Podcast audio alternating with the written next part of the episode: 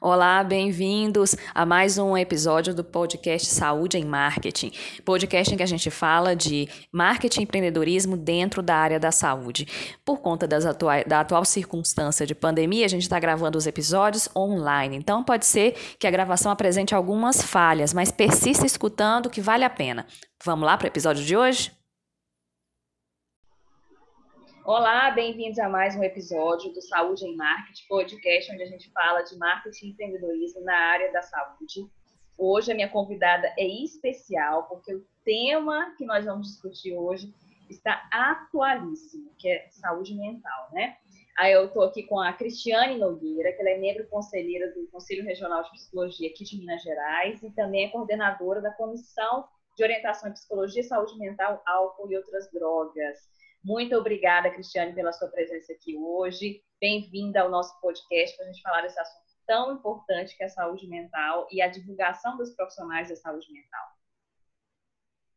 Olá, é, eu agradeço as boas-vindas e mais ainda o convite e a oportunidade por estar com vocês. Conta para a gente, Cristiane, como que é a sua prática clínica, se você está atendendo apenas exclusivamente ao conselho, se você tem um consultório particular também? Olha, a minha experiência é de, quantitativamente, né, em quantidade de tempo, é mais na rede pública, que eu sou da rede de saúde mental, né, do município onde eu trabalho, que é Itaúna.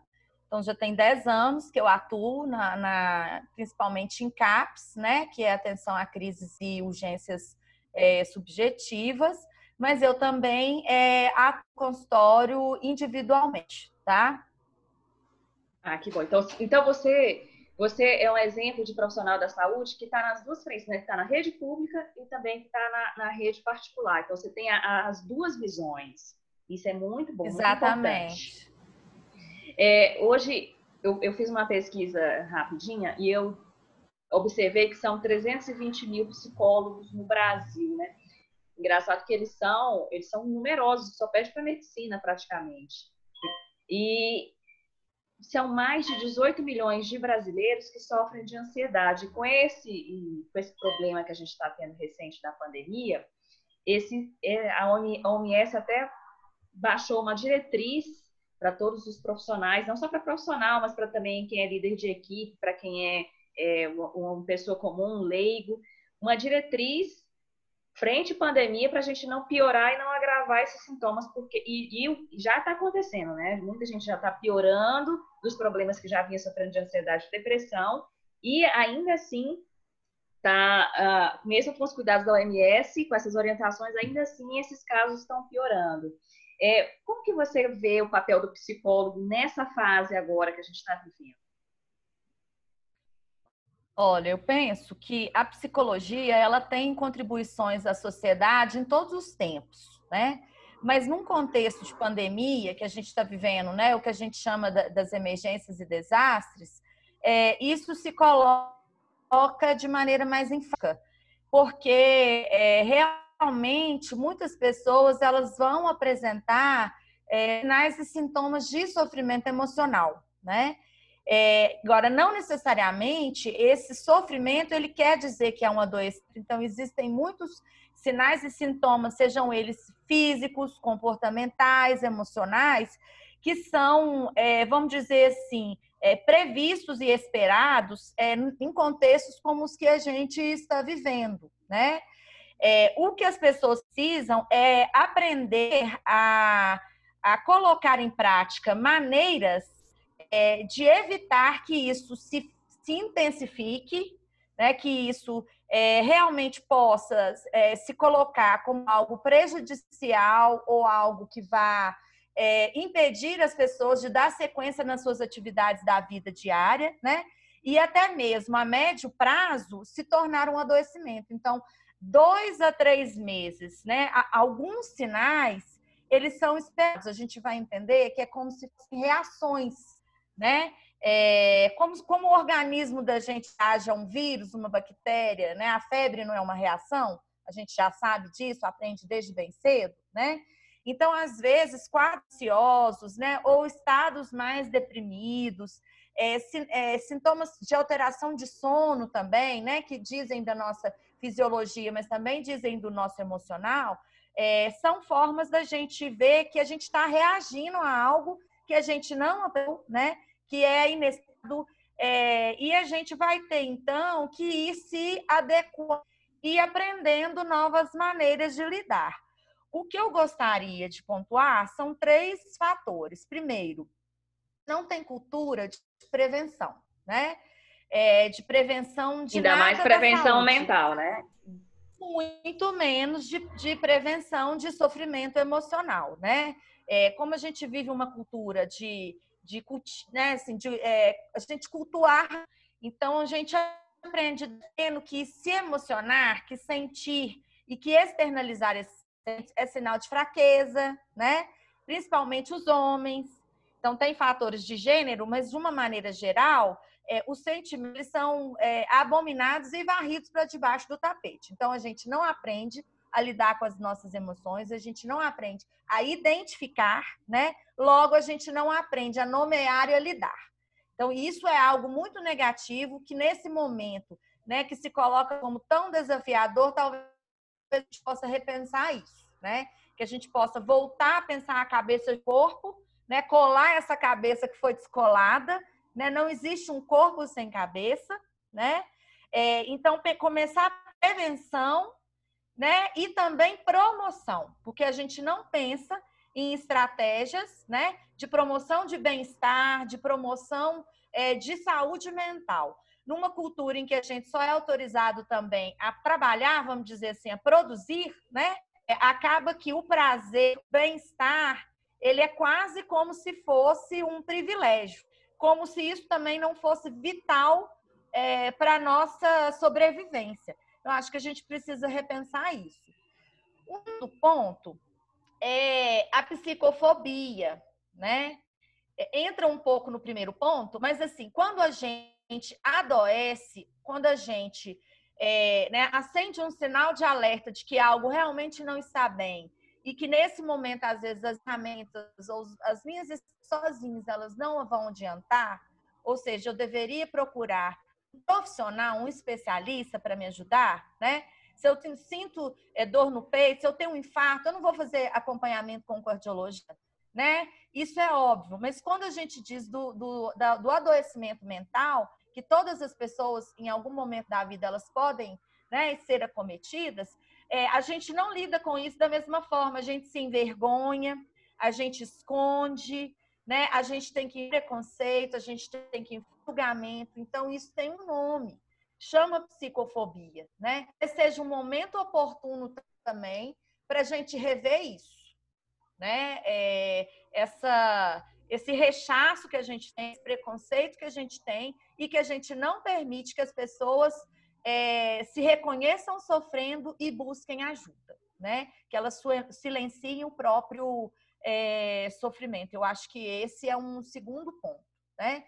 E aí o terceiro ponto, a gente pensar, né? A psicologia, assim como é, outras profissões que vão, né? Das questões emocionais, da, das questões psiquiátricas e da saúde mental, ela não deveria ser vista, né? É, somente é, para aqueles momentos extremados, como eu disse no início, né, que eu trabalho em CAPES, né?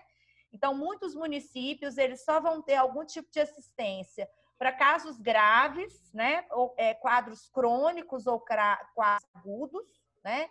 Por que, que a gente não tem de verdade políticas públicas cuidar, né, é, dos casos leves e dos quadros moderados, até para evitar que eles se, se agravem?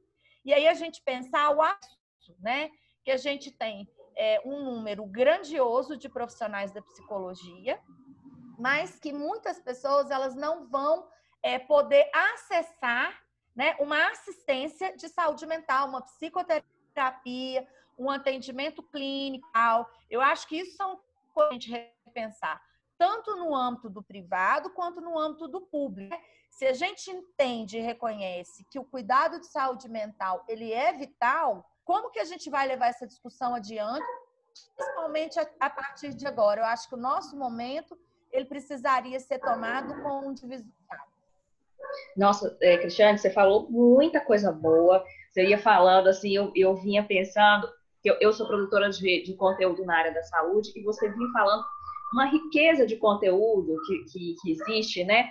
Por exemplo, você falou dos casos leves, que foi o mais recente que você falou, dos pessimistas, as pessoas que não têm uma, uma doença, não uma, uma doença classificada lá no Código Internacional de Doenças, mas ela tem um pessimismo que vai acumulando como uma bola de neve no final pode virar uma doença. E isso a gente pode trabalhar em rede social, isso a gente pode chamar a atenção das pessoas para as questões leves e para as questões que já estão gerando conflitos dentro da rotina dela, que não são doença ainda, mas que ainda pode sim vir a, a cometer uma doença. E você falou outra coisa muito interessante, que é a questão do acesso. Que é, não adianta, né, existir todo esse conhecimento e, e os profissionais se divulgarem, se publicarem nas redes sociais, demonstrando como que eles têm conhecimento para transformar a vida das pessoas, transformar um pessimista num otimista, de uma pessoa que tem um mal-estar para um bem-estar social e familiar. É, se ela não tiver condições de, de arcar com o custo do tratamento, ou se ela não tiver condições de ter isso, um acesso a esse recurso. E eu acredito sim que essa fase de pandemia vai ser um divisor de águas, porque ela pode fazer com que a gente é, crie, não vou, vou dizer assim, democratize o acesso a esse conhecimento. Faça profissionais que cobram um, certo valor, podem fazer grupos e fazer é, um valor mais, mais, mais em conta. E como que o conselho, você que está lá dentro do conselho, como é que o conselho está olhando para essas perspectivas de novas opções de trabalho? Como que hoje o conselho liberou algum tipo de teleatendimento? Modificou alguma coisa nos atendimentos atuais do conselho? Olha, é, é, primeiramente, né, das primeiras medidas que o conselho, sistema conselhos, né, é, veio até do Conselho Federal, é, a possibilidade de facilitar para os profissionais o, atendimento com TICs, né, com tecnologias da informação e comunicação. Porque antes tinha uma burocracia maior para o profissional se cadastrar, aguardar um retorno de gasto. Então, essa morosidade ela foi suspensa, né, como forma de que os profissionais pudessem é, se resguardar de atendimentos presenciais ao máximo, né? É, então, não é que a gente está proibido de fazer atendimento presencial, mas aqueles que eu puder substituir, é recomendado que eu substitua e possa fazer à distância, né? É... E aí surgiu a questão justamente que não é simples assim, né? Então, enquanto categoria, foi facilitado para o profissional, mas aí a gente foi vendo é, como que as questões culturais elas nos atravessam, né? Então, assim, primeiro, brasileiro tem muita dificuldade com o atendimento à distância. A gente é muito do contato e da presença, né? De é, fato, é, acho que esse é um primeiro ponto. Tanto né? que a gente está tendo dificuldade dessa, dessa questão de olhar para as pessoas e não cumprimentar, só olhar de longe. Como assim? É, exatamente, né? Então, para um atendimento que a gente vai pensar, né, que existe uma intimidade e uma confiança e um sigilo, né? Não é fácil eu falar das minhas questões numa chamada de telefone, né, ou numa chamada de vídeo ou por um aplicativo. Eu acho que isso diz muito da nossa cultura, né, da presença, mas diz também da nossa realidade, porque assim, eu acho que principalmente Sudeste, a gente acha que o resto do Brasil é do jeito que a gente vive, só que a gente tendo que não, né? Como pelo menos metade da população brasileira não tem internet, né? É, não tem smartphone, não tem um computador em casa, ou se tem, ele é dividido com várias pessoas. As residências, às vezes, né, elas não garantem. Essa coisa de cada pessoa tem seu quarto, você tem uma sala para isso, uma sala para aquilo, assim. Isso é meio ideal, né? Essa não é a realidade da maioria das pessoas. Então, se você não tem um mínimo de sigilo e de confidencialidade, como que eu vou fazer um atendimento? Com meu marido aqui do lado, o meu fazendo para casa, a minha mãe assistindo, né? Então, assim, eu acho que a gente precisa, eu acho que é, esse momento é rico também para a gente repensar qual é a realidade da maioria, né? Como que às vezes a gente vive é, numa bolha achando que o mundo todo é aquele nichozinho onde eu é, vou e volto o tempo inteiro, né? Eu acho que isso é uma coisa importante. Então, assim, muitas pessoas demonstraram é, não ficar à vontade ou não ter condições, né, para falar é, através dos meios virais. E a gente começou a pensar numa série de questões, né? É, por exemplo, pessoas deficientes, pessoas idosas, foram surgindo N questões, né? Mas e essa população? E aquela, e aquela população outra? É, então, assim, realmente é um momento para a gente democratizar e repensar uma série de questões. E grupo, tem jeito de fazer grupo online, né? Tem jeito de eu atender, atender coletivos, tem jeito de eu atender famílias. São questões que não, acho que a gente nunca vai no áudio atendimento, né, da saúde como um todo, mas eu acho que são que por comodismo a gente ainda não tinha se debruçado sobre elas, né? A gente acaba ofertando exatamente aquilo que é mais fácil, que eu já sei ofertar. E, e este momento é um momento desafiador de eu sair do meu lugar de conforto, aprender outras formas, compreender as populações e as pessoas, né? E começar a ofertar coisas outras que façam sentido para as pessoas e não para mim somente, né? Não, você falou, você falou tudo. Essa essa fase atual é a fase da gente se reinventar. Eu estava lendo até um, um, um, uma série de livros comportamentais, eles falam o tanto que os grupos de iguais se fortalecem entre si. Então, você só em estar num grupo ali, falar da sua, da sua vivência, já é uma questão de fortalecimento, mas a gente vê poucos grupos liderados por profissionais da saúde, né? A gente vê vigilantes do peso que é liderado às vezes por uma pessoa que nem é da saúde, mas não vê grupos de profissionais mesmo capacitados que têm conhecimento sobre aquilo para se formar, ver ver os profissionais repetindo as mesmas formas, né? Aquele atendimento de um para um, individual, privado, é, bem seletivo, bem seletista, mas com pouca inovação e, e que abrange poucas pessoas. Isso, e entra, num, ó, entra em duas questões que eu acho que são fundamentais do que você está falando. Assim. Primeiro, que é uma questão elitizada, né? Que eu tenho mais gente do, de fora precisando né? E menos gente do lado de dentro podendo se beneficiar do cuidado de saúde. Eu acho que isso é um ponto para a gente pensar. E um segundo ponto é quando eu estou falando assim o tempo inteiro, a gente, a cultura, a gente pensa assim, a gente funciona assim, parece que a gente está falando da população como se o profissional de saúde também não reproduzisse isso, né? Então, assim, nós profissionais de saúde também reproduzimos esses modelos. E aí, quando você fala do atendimento individual, parará, parará, né, de um modelo de sistema de saúde que a gente quer ultrapassar, né, que desde a década de 80, a saúde coletiva, com todo o seu aparato teórico, vem problematizando, né, é, e de como que, assim, eu acho que, pelo menos para mim, eu acho que o serviço público ele é muito rico nesse sentido, é, porque a gente pode estabelecer troca com outros campos de saber, né? Eu acho que isso não tem preço, né? E ao estabelecer essas trocas nas equipes, a gente começa a ver as hierarquias que a gente reproduz. Né? Então, existem profissões que são mais bacanas ou são mais valorizadas socialmente, né? É, as pessoas que têm um nível, é, de, por exemplo, um nível de faculdade, os que técnico. Então, a gente vai escalonando hierarquicamente e o atendimento individual versus o atendimento de grupo ou coletivo, ele também tem uma hierarquia, né? Então a gente acha que é mais legal, que tem mais eficácia atender individual, né?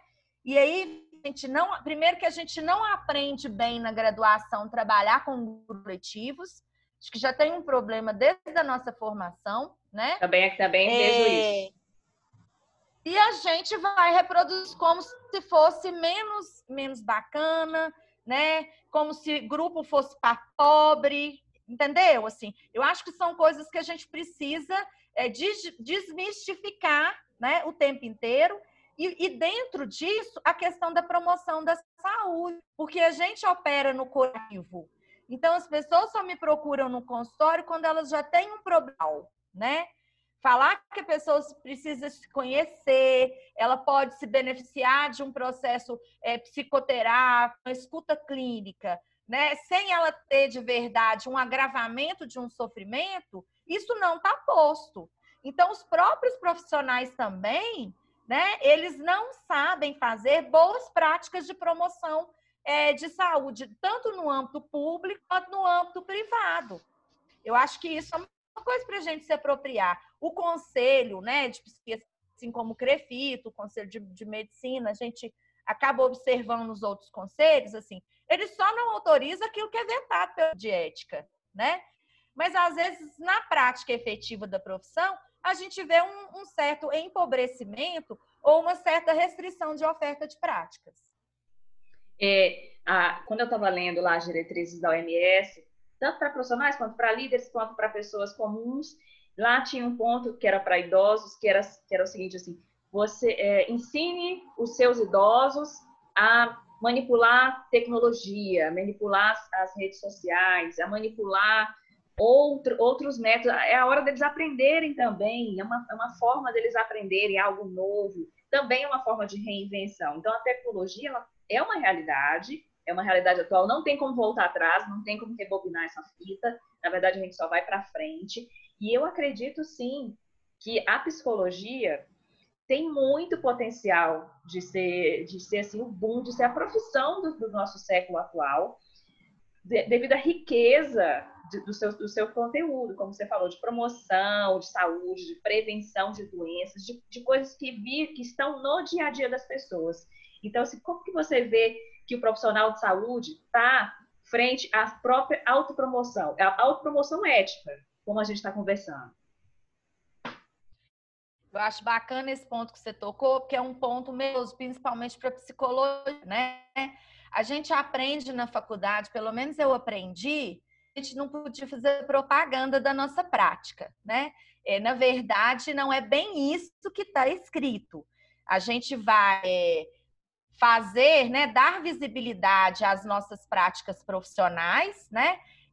Resguardar do sigilo, é, resguardar da identidade das pessoas, de uma maneira ética e entendendo, né, que a psicologia ela é uma ciência e uma pão, né? Então, é, o que eu tenho visto, assim, que eu acho que talvez seja muito importante é, pensar e observar nesse momento, é que é, tem muita coisa antiética acontecendo, né?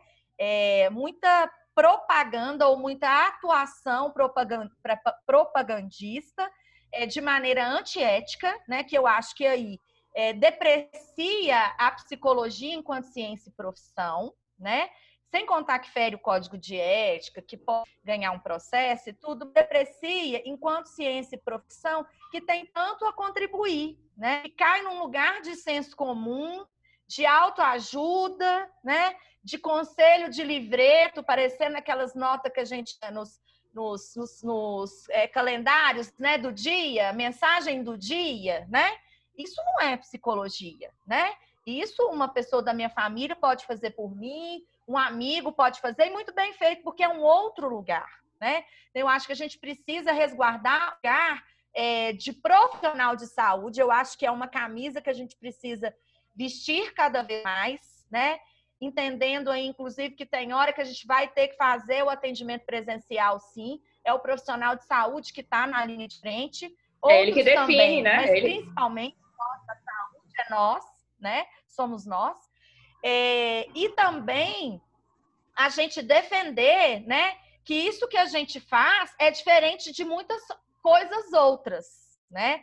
Acho que é um momento rico da valorização, né, do cuidado de saúde, que pode ser feito de N formas, mas eu acho que o que a gente não pode perder de vista na hora, né, de se promover, né, profissionalmente, porque é isso que a gente vai é, também pagar as nossas contas e, e, ter a nossa realização pessoal e profissional, né, é não, é não perder de vista que a gente tem que fazer essa marcação da diferença.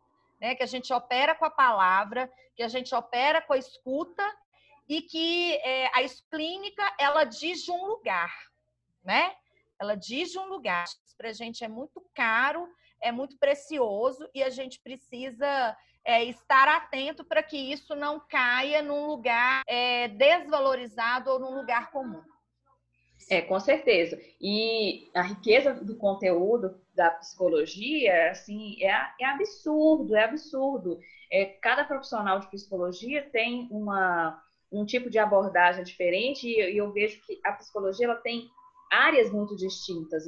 Então, a gente tem a pediátrica, né? a, psicologia que atende mais na geriatria, a psicologia voltada mais para as doenças mentais mesmo estabelecidas, a psicologia clínica, terapia de casal, enfim, é um, é um âmbito tão grande, uma riqueza de conteúdo tão grande, porque as pessoas têm muitas dúvidas as pessoas, como você mesmo, quando a gente conversou no, no, no, podcast, você começou falando que as pessoas têm esse tabu, principalmente os homens, né? Então eles nem param para se olhar, vão vivendo no automático, nem param para observar. E de repente, se ele abre um post lá e, e tem uma pergunta assim, você, você sente palpitação toda vez que você está nervoso? Ele, ele se identifica com aquilo e ali ele tem uma abertura para começar a entender-se e a, e a se valorizar mais.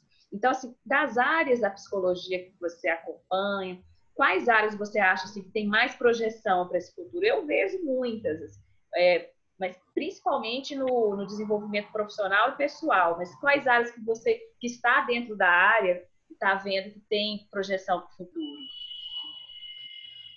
É muito difícil a gente pensar fora da nossa caixa, né?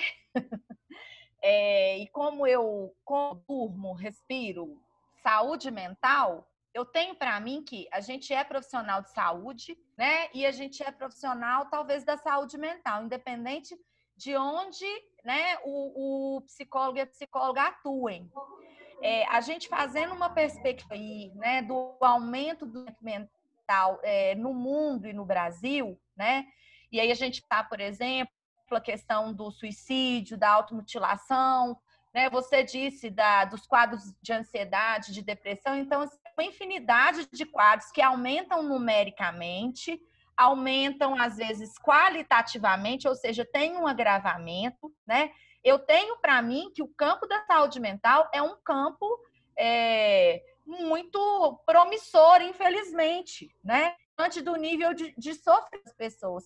E se a gente for reconhecer né, os determinantes sociais, as pessoas não sofrem só das condições internas, ou talvez né, muito pouco, né? a gente vive um contexto é, de país de caos, né, de muitos desafios, é, de muito desassossego, que para muitas pessoas está difícil ter esperança, ver luz no fim do túnel. Eu acho que a gente precisa fazer uma análise de conjuntura, né, para entender por que, que as pessoas sofrem e não de um pensamento mais, tudo vai passar e tudo vai, vai dar certo. Eu acho que é o momento é da gente se qualificar, né?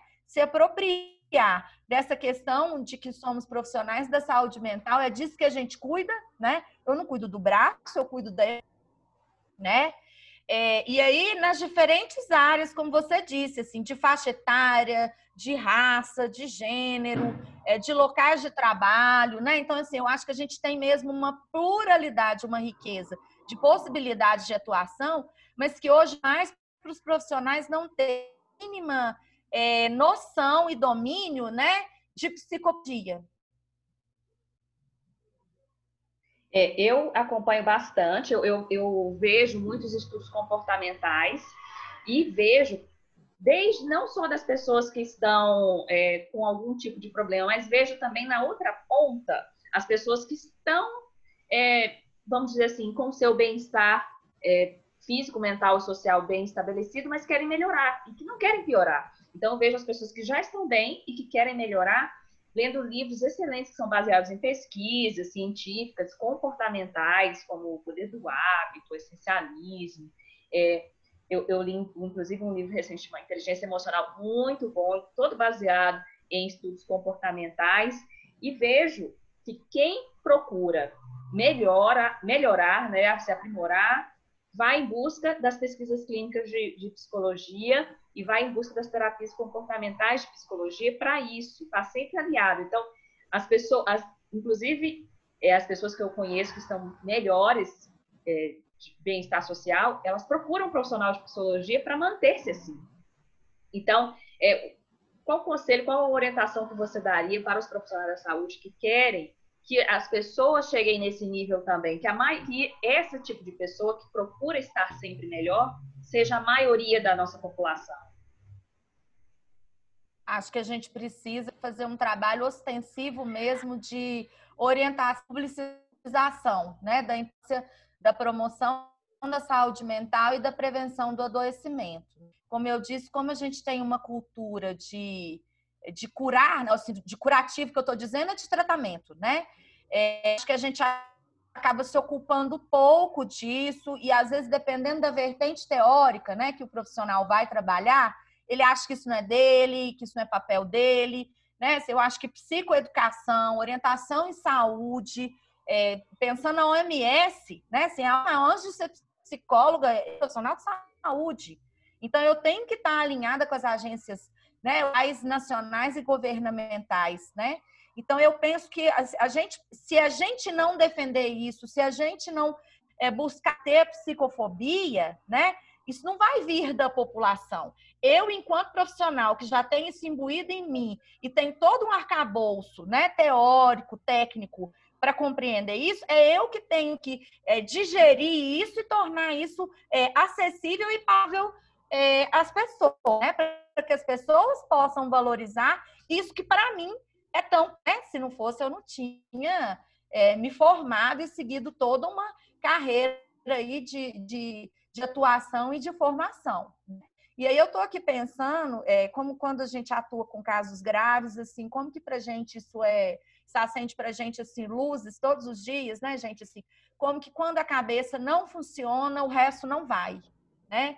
E às vezes as pessoas realmente elas só percebem isso é, na concretura da vida, né? Quando elas realmente têm a infelicidade de ver com alguém que está adoecido, né? Com alguém que, que teve um, um ato extremado, com alguém que está no nível de sofrimento que tá, extrapolou a linha do suportável, né?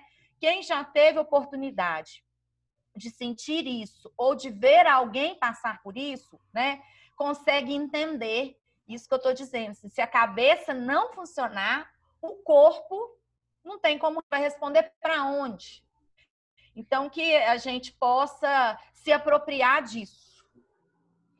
Você está certíssima. É, eu acredito piamente, eu acredito piamente nisso, e os estudos também vêm mostrando que, inclusive, decisões, juízes, pessoas, é, CEOs de, de, várias, de várias marcas, eles preferem tomar decisões importantes de manhã, quando a cabeça está pensando bem, do que quando a cabeça já está estressada, chateada, já está querendo fazer outra coisa, já deu para por hoje. Então, se a cabeça não funciona bem, com certeza o restante do corpo vai acompanhar. Ela, é, ela é, é, o princípio de tudo, a cabeça e a alimentação. Por isso que eu acho, tanto a nutrição quanto a psicologia são as profissões do próximo século. Elas são, é onde a gente pode começar pela prevenção. As demais vão é, dar suporte a essas duas profissões, mas elas são as duas mais importantes. Olha que eu sou fisioterapeuta, hein? mas eu defendo a bandeira da psicologia e da nutrição como primeiras na, na, no estabelecimento da, da saúde das pessoas. Cristiane, a gente está chegando no fim do podcast. Foi muito rica a nossa conversa, mas eu queria que você deixasse para os nossos ouvintes, colegas da psicologia, uma dica prática para eles se exporem mais, expor todo esse conteúdo e toda essa riqueza que a psicologia traz, que vai trazer muito mais luz para a população, uma via de mão dupla positiva. Muito mais luz, saúde para a população que precisa disso, muito mais acesso a essas pessoas e também mais prosperidade para o profissional, né, que merece todo esse reconhecimento. Acho que seria é, isso que eu disse antes, assim, que a gente possa reformular, remodelar a maneira de operar na oferta do cuidado, né? Seja ele individual, de família, de grupo, mas que a gente possa deslocar da coisa da oferta do tratamento para quando a pessoa já está muito adoecida e se apropriar mais da, da questão da promoção e da prevenção, né? acreditando como que isso faz diferença na vida das pessoas e como que isso pode fazer diferença em nossas práticas profissionais. né? Como que a gente pode se chegar muito mais às pessoas, como que as pessoas podem se reconhecer muito mais, né? Precisando de algum apoio psicológico do que é, somente aquelas né, que vão estar algum agravamento de um quadro, pedindo socorro já no desespero, para poder buscar um tratamento como que isso pode ser pouco efetivo ou não ter os resultados que se fosse, né, antes a gente poderia alcançar. Que é, é uma forma da gente promover a profissão, é uma forma da gente chegar mais às pessoas, né? Conseguir é, ter mais clientes, mais pacientes e também caminhar mais nas diretrizes, né? É, da saúde e não da doença. Ótimo. Muito obrigada pela sua participação aqui, Cristiane. Eu vou deixar os, o contato do Conselho de Psicologia é, aqui descrito nesse podcast. Se, se, se você tiver Pode qualquer passar meu e-mail também. Vou passar o e-mail, então, da Cristiane. Se você tiver qualquer dúvida sobre orientação de publicidade, publicação, se você quiser conversar mais a respeito, você pode procurar pela Cristiane, que ela vai estar à disposição. Muito obrigada pela sua participação, Cristiane. Obrigada pela oportunidade. Seguimos juntas. Isso, todas juntas, isso mesmo. Muito obrigada e até o próximo episódio do podcast Na Real. Muito obrigada por ter escutado mais esse episódio do podcast Saúde em Marketing. Eu te espero no próximo episódio. Se você quiser saber mais sobre o meu trabalho como instrutora de marketing digital na área da saúde, me procure lá no Instagram, arroba Saúde em Marketing. Até a próxima!